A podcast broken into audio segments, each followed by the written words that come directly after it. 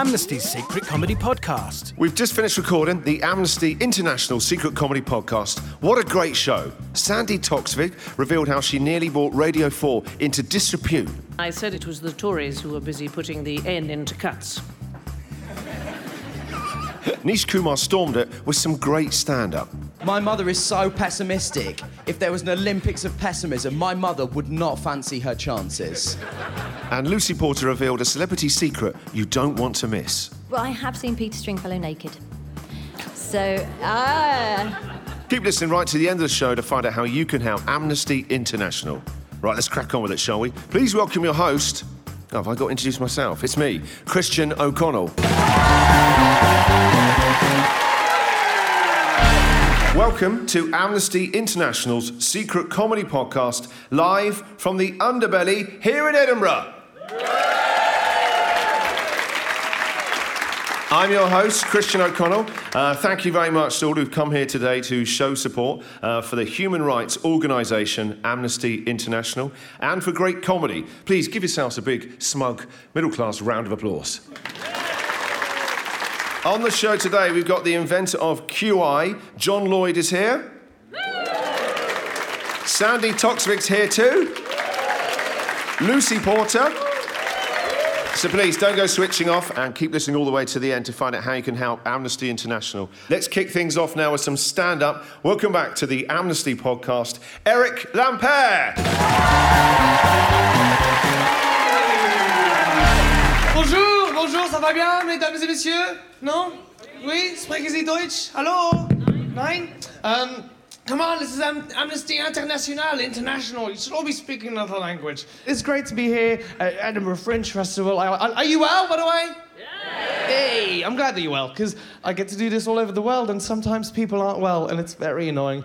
Uh, I did a gig once in Milton Keynes, and of course they're not well, they live in Milton Keynes. Like, 300 roundabouts that place has. From the sky, it looks like it has acne. It's a horrible gig to place. Like, if, if God grabbed the planet, he, there'd be a tiny bit of braille, and it would be Milton Keynes, and it would say, Kill us now. It's a horrible place.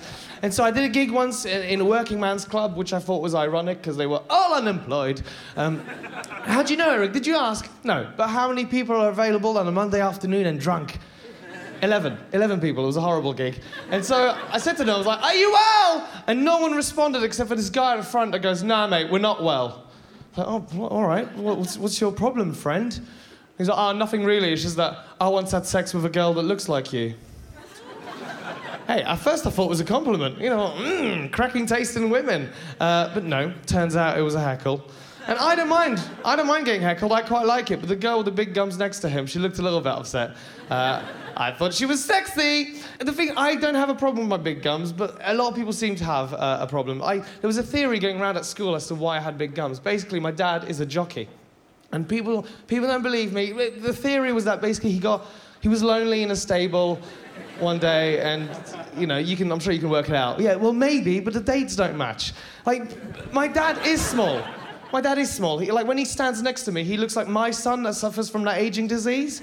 You know, oh, he's so brave. What's his name? Dad. It's an unusual name. Well, it runs in the family. I don't know what to say. My mum's tall. She's about 17 hands high, right?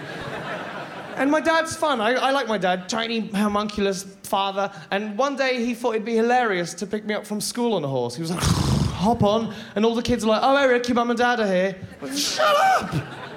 So the gig at Milton Keynes, they were heckling. They were like, yeah, mate, you do look like a woman. No, he doesn't. Heckling each other. I wasn't even needed at this gig. Just give him a roundabout to play with. No, he doesn't. He looks like Narnia. Not a character from Narnia, the whole of Narnia. The concept of Narnia. So I was like, all right, all right, I can see what you mean. I've got big hair like a lion, I look ill like a witch, but how do I look like a wardrobe, right? And this legend from behind a fruit machine goes, you don't look like a wardrobe, but I bet you've come out of one, you big gay Frodo. Some of you are nodding. Yeah, I agree. I, mean, I can sort of see, what- you know, what you mean, you know, but I, th- th- the heckle made me very angry, and you wouldn't like it when I'm angry because I get flatulent, right? It really bothered me. Because we all know, firstly, Frodo is from the Shire in Middle Earth. Narnia, however, is, is not a real place, okay? Secondly, it suggests that gay people can have any furniture now. Oh, yeah, not just closets. Oh, did you not know? Wardrobes, cupboards, they're all over IKEA. Like, just coming out, open a drawer. Yeah. Frodo. What are you doing in my drawers? Uh, I'm hiding from Bilbo because he doesn't know I'm a hobbit sexual. Nice. Can I have a spoon? Oh, we never ask. Oh, silly hobbits, not that kind of spoon. Now, I didn't say any of that to him at the gig. I thought of it on the way home on a train, crying. But what I did say to him, I was like, mate, why do you think I'm gay? Right, there's nothing wrong with that, but why do you think that? He's like, oh, you know, because you've got long hair like a girl, you put makeup on your face, you've got nail varnish on and stuff. I was like, oh, mate, if anything, when I touch myself, it looks like a woman's hand. So when you touch yourself, it looks like a man's hand. Who's gay now? you could tell all the men in the audience were like, oh, crap! He's right, Gary. How are we going to do it now? I'm on it. I'm on it. Like, you could tell they were being homophobic towards themselves. It was an amazing sight to see. Like, one man started punching himself in the face, another man threw up on his own balls. It was incredible. All I'm saying is, I'm glad that you're well. Thank you very much. Have a lovely time. Bye bye.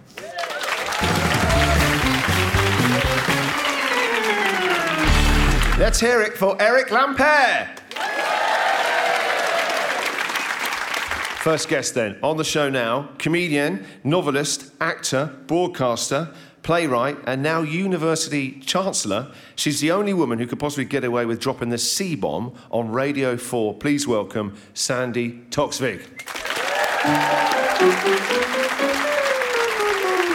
Please tell me, did you really get away with saying the C bomb on Radio 4? Not really, sort of. Um, what happened was, it's, it's in the great British tradition of innuendo, uh, and I was talking about uh, the slashing of uh, child benefits that was occurring under the Conservatives, and I said it was the, uh, it was the Tories who were busy putting the N into cuts.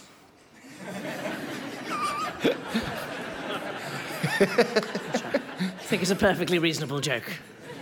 Uh, but in fact, what happened was the Daily Mail went nearly berserk. They had, oh, I know, one complaint. Um, That's quite a mild reaction it was them a then. crazy thing, and they put it on their on the front page of their paper because heaven knows people aren't dying around the world. Um, and uh, so what happened was every time I went anywhere, people would, would ask me about this, and I would repeat the joke, and it, it has become more successful as a joke than it ever would have if the Daily Mail hadn't It's- got quite it's so got its own agent now, Yeah, it's touring it's just a, that it's joke. A, it's a show by itself. Now, as we know, Amnesty campaigns heavily, and rightly so, um, for LGBT rights. Stephen Fry's written an open letter uh, about Russia, Hmm. saying that actually they should be excluded uh, from uh, future Olympic Games because they're making uh, gays scapegoats, you know, in his, in his letter. Sorry, just be clear, is Stephen gay? I had no idea.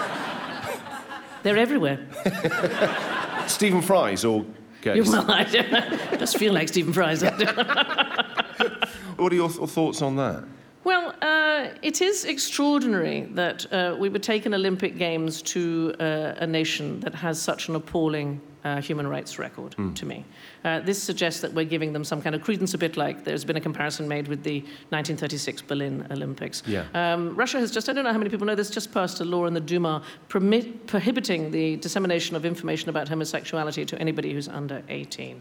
All this will lead to is an increase in suicides amongst young people who are perhaps confused about their sexuality. I'm absolutely with Stephen on this. I think that uh, this is the time for the international community to stand up and say, this is not happening. And we will not go to these Winter Olympics unless Russia has another look at why it is prosecuting people simply because of their sexuality. Let's all just be a little bit more mature. And one of the ways that we will show our maturity is to say to Russia, that will do, and we're not coming to support your games unless you do something uh, about your human rights record. And that includes, I have to say, the Pussy Riot uh, women who are incarcerated. That's another area that they need to have a strong look at. I believe in people power. Come on, people. Let's all be strong together. Do you know what? I, I, I'm, I'm sat here listening to this, right? And you, you speak so articulately and easily about these things, right? They're important issues, very timely issues now. Why aren't you doing something in politics? Wouldn't you vote Sandy? I don't know if you know this, Dan, why should you know this? Last week, I uh, went into Wandsworth Town Hall, which was uh, in London, and I became, after living in Britain for 40 years, a British citizen. And uh, it is my intention, uh, when I give up showing my pants for a living, which I'm currently doing, um, to do some kind of uh, public service. So that is uh, where I'm heading. Oh, I look forward to that. Sandy, you. thank you very much for coming on the show. Pleasure. Danny Toxic, everyone.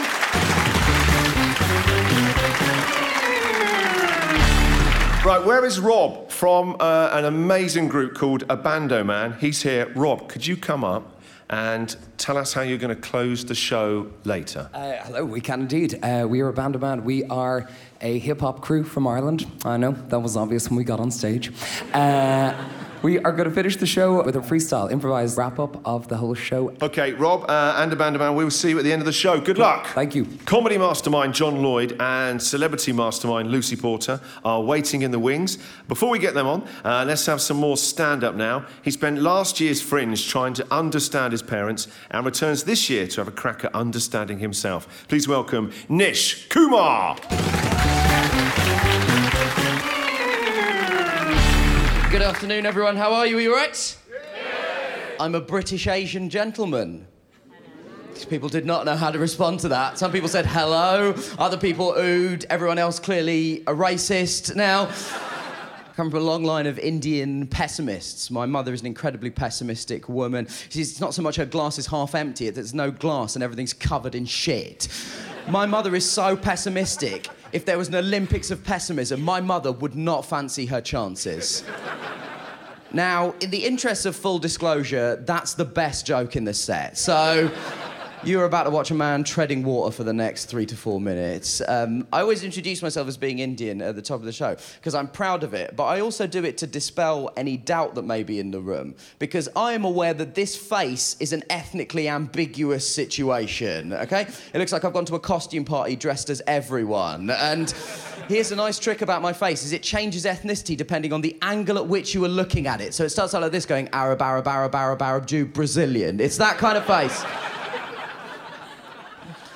Obviously, I realised that for podcast listeners, that was quite a difficult sell, given that you can't currently see my face. What I would advise you to do is if you're in front of your computer, why not Google Art Malik, Cat Stevens, and imagine some kind of hybrid. Um, I want to tell you a story about the last time I was uh, racially abused. Uh, it happened uh, near my house in South London, where I live, and I was waiting for a bus, uh, but I was waiting for, it was not any ordinary bus, because any of you that live in big cities will be aware of the phenomenon of the night bus. Basically, what happens is after midnight, all the trains stop and the buses become floating mental hospitals. It is.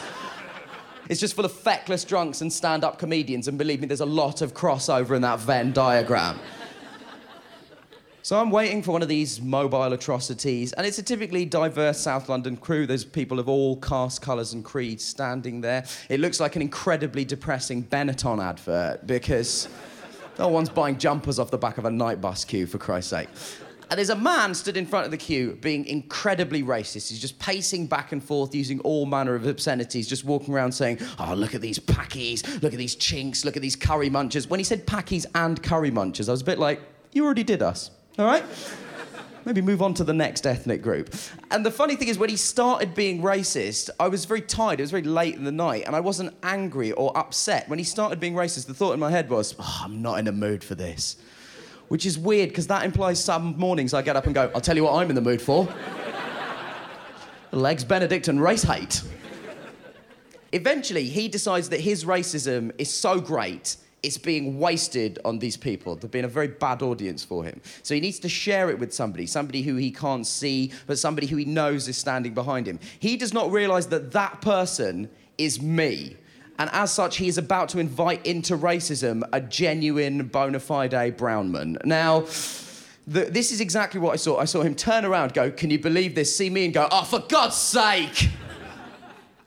At which point I said, Sorry. Who apologizes to a racist, for Christ's sake? I felt so embarrassed. I felt angry with myself. I felt like I'd let my friends down. I felt like I'd let my family down. I felt like I'd let Nelson Mandela down. But then, luckily, I had a few days to think about it. I was able to process what had happened. And one of the things that this guy was saying was, there's nothing British about Britain anymore. Look at these people. It's like the presence of people like me was diluting the very essence of Britishness that he holds dear. My question for him and for all of you is how much more British can you get than apologising to a racist in a queue?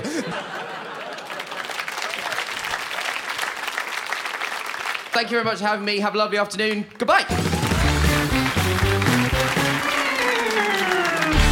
Okay, let's get some more guests on. Uh, not the nine o'clock news, Blackadder, Spitting Image, QI, more BAFTAs than anyone in the world except Judi Dench, a clean driving licence, and secondary school French. It's an amazing CV for John Lloyd. And something equally impressive, she's got the highest ever score on Celebrity Mastermind, Lucy Porter. Please welcome onto stage Lucy Porter and John Lloyd. This is really interesting, right? Because uh, obviously, John, we know you from the amazing TV shows you've been involved in. You know, these are you know some of the most iconic TV comedy shows ever. But you're actually performing at the Fringe, um, and I think the last time you were performing here was in 1976. Yes. You've got a lazy performer, aren't you? Well, uh, last year we put on a show for Douglas Adams' would have been his Yeah. 60th birthday, his virtual 60th, and um, we ran a competition for new definitions for the meaning of Liff. I don't know if anybody knows the book, but Douglas and I wrote this book in 1983, and it's a dictionary of things there should be words for but aren't. Yep. Okay, and they're all place names. Um, famously, kettering is the marks left on your bottom and thighs after sitting sunbathing on a wickerwork chair. Um, A Grimbister is a large body of cars on a motorway, all travelling at exactly the speed limit because one of them is a police car. um, Shoeburyness is probably something you're all experiencing at the moment, which is uh, the vague, uncomfortable feeling you get from sitting on a seat still warm from somebody else's bottom. How important do both of you think comedy is, you know, a, a- as a tool for political message and also not just message but ridicule? I think now more than any other time, you know, I grew up watching Spitted, Spitting Image, right? My mum and dad let me watch Spitting Image. If I've been good during the week, it was a treat on a Sunday night. It was and still remains to this day the naughtiest and most shocking TV and exciting TV I'd ever seen. Mm. And yet, in this day and age, when we should be able to have TV like that on our screens, it's on the internet. D- d- that strikes me as, as being wrong. It, can't be, it seems toothless now, a lot of it. Yeah, there's a, uh, it, it is a shame that um, uh, the media's lost its sort of courage in terms of outspokenness, I think. And um, in the middle of S- Spitting Image, people used to, I used to quite often debate with Tory MPs, and uh, I was happy to remind them continually that Spitting Image used to get 15 million viewers every Sunday night, which is one and a half million more people than it took to elect the Thatcher government of 1983. and so that we were a valid constituency, you know. Um, but people used to say to me, if you don't like this country, why don't you go and live in Russia? I say, I think you've slightly got the point. Uh, haven't got the point of a free society. The reason it's a wonderful thing that you can speak out against the government without being arrested. Um, and we used to, because the Labour government, the Labour opposition at the time was so feeble and couldn't think of anything to say, we used to call ourselves Her Majesty's Loyal Opposition, you know, and, and just put the other point of view. That's what democracy is about, a, a diversity of points of view. And so, a week in, are you enjoying it? What, what's it been like? Well, I think it, it- one of the things like we were saying earlier that you join a kind of Freemasonry because there's I've got lots of friends who are comics, but there's always that divide between somebody behind the camera and somebody Yeah. in front. You have to go in front of the camera to know just how how proud we should be of our comic talent in this country and anywhere in the world. It's the bravest thing you can do. The most common phobia uh, of all, more than heights or lions or sharks or anything, is the fear of public speaking. In surveys, about 50% of people say they would literally rather die than have to make a speech. I remember the very first QI we ever made, and uh, I went, you know, into the wings in front of this. We got a big audience for QI. It's 600 odd people, and Stephen Fry was in the wings alone, about to go on, about to be introduced as the national treasure, you know, of the funniest men in the country. And he was going, "Oh fuck, I'm so useless. I'm so terrible. Oh God, why am I doing this? I hate myself." And I had no idea that every speech Stephen makes, he's equally nervous, you know. And you would never know, would you? Can you share a secret with us? I can, oddly, and it's bang on topical. Um, I happen to know that Sandy Toksvig was offered a peerage recently, which would mean that she could be in government, but she couldn't accept it because she was Danish until. So that is absolutely hot off the press. Because she's now a British citizen, she could be in government really quite easily. Because a lot of people, it's not just you and me who are Yeah. keen that Sandy should be the next Prime Minister. it's a lot of people. So I hope she gets it. Ah, that's really exciting. Uh, let's chat to Lucy now. So, you're also up here performing your uh, current show, Northern Soul, about the differences between the north and south. Father There is an east jumped. west divide as well that Is people there? don't talk about so much, but yeah, definitely. Well, or no, maybe an east west sort of similarity. I think uh, Norwich and Hull are the two best places to play. Are they Apart from twins? Edinburgh, obviously. Uh, but they are, I always think they're like the two little nipples of Britain that you just tweak them and have a lot of fun. I was Oh, going to ask you, Lucy, about. I, I don't know why you talk about Norwich. Have you been to Ipswich? Do you, do you know? I don't think I don't Do know you that I've ever there's been. an interesting fact about Ipswich? It isn't twinned with anywhere, but it has a suicide pact with Grimsby. Lucy, uh, John shared a secret with us. Have you got a, a secret force that you can share? Mine's not quite as exciting, but I, I, was, well, I have seen Peter Stringfellow naked. So, ah, I have. Uh, did- some warm sick has just come up in my throat. Talking about sexism, I've kind of turned the tables on a man who makes other women get naked. I ac- accidentally, I think it, I don't know if it was by accident or by design, but I was when I was a producer. I uh, he was in his dressing room and I had to go in and talk to him. And he's very hairy as well. He's one of those men who he wasn't born; he was knitted. And uh, and Are you he sure it uses was Peter Stringfellow, not a Pepperami or something? just a very tan sausage. Uh, let's, let's lift that clip out. What a horrible image. But yeah, he wears two different types of aftershave. One is not enough, uh, so he blends. what, like a north-south divide? two? yes. did he, since you saw him naked, did he have a Mauritius? Do you know what a Mauritius is? oh, go on. It's in the new version of Meaning Liff called Afterliff, and the- the Mauritius is the clump of pubic hair that always gets missed when you're shaving your scrotum. Apparently. Imagine you be shaving that and your wife walks in and wants to know what on earth you're doing. What possible explanation is there? Is it if you take that away, it's like cutting a hedge, it looks a bit bigger, the driveway? I might try it later on tonight, okay? In fact, here's a bonus uh, secret for you. Christian Slater, the Hollywood actor, does do exactly that, and he said it- that. He said trimming trimming the leaves makes the branch look bigger.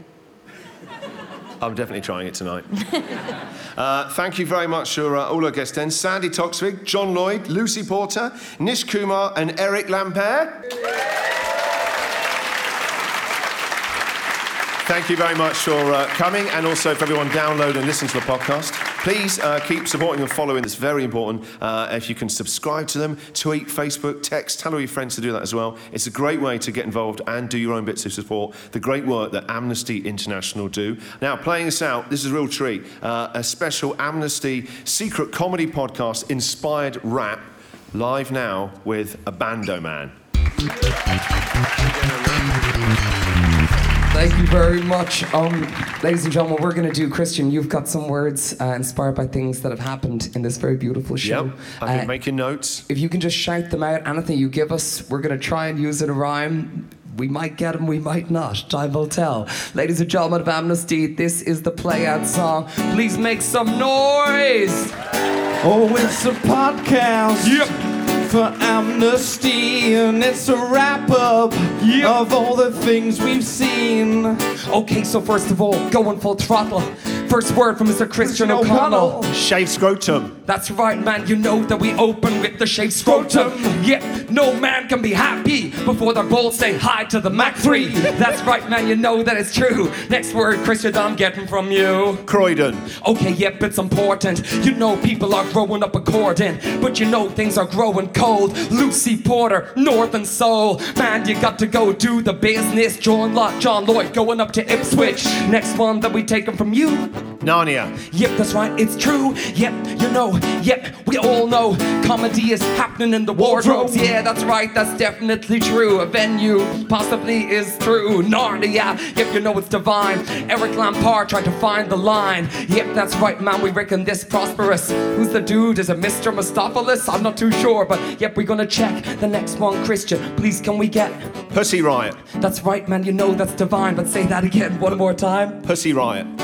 Oh yeah, man, I find it. I didn't hear the second word was riot. Yeah, you know that we bust that. This is a rap just straight for the rush at. Man, I like this, really fly. Heard Sandy talking about Stephen Fry. And yep, everybody, you are invited. Join Amnesty for a pussy riot. Yep, you need to understand. Put up a hand for a beautiful band. Last one we checking like Christian from you. QI. Yep, that's right, it's true. Yep, that's right, like he's the guy. Already mentioned Mr. like Stephen Fry. Yep, today He's with the boy. Make some noise, Big John Lloyd.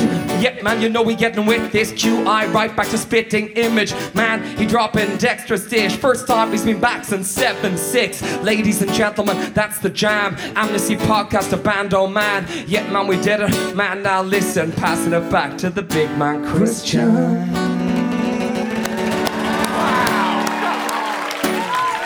What a great ending. Amnesty's Secret Comedy Podcast. Hi, my name is Sara Rydqvist, and I'm the Urgent Action Coordinator here at Amnesty International. I first got involved in Amnesty back in school in Sweden. What inspired me then about Amnesty is that a small action, like writing a letter or sending an email, can make a big difference to someone thousands of miles away. Now I work for Amnesty, and I can see this happening every day in my work. Sometimes, when somebody is at very serious risk of human rights abuse, Amnesty needs to act very quickly. Through the Urgent Action Network, we can mobilize thousands of people around the world to write to the authorities demanding change. Through my work, I get to hear the stories of thousands of people that Amnesty works for. People like Reisa Radchenko, a 70 year old human rights activist in Ukraine who was detained in a psychiatric clinic after speaking out against corruption in the country. After a first urgent action was issued, she started receiving better treatment in detention and was later released in July this year. I find people like Reisa incredibly brave for speaking out about human rights in countries where doing this can put them at real risk. I feel proud to be part of a movement of people that is standing with her and others at risk of human rights abuse. You can stand with us too.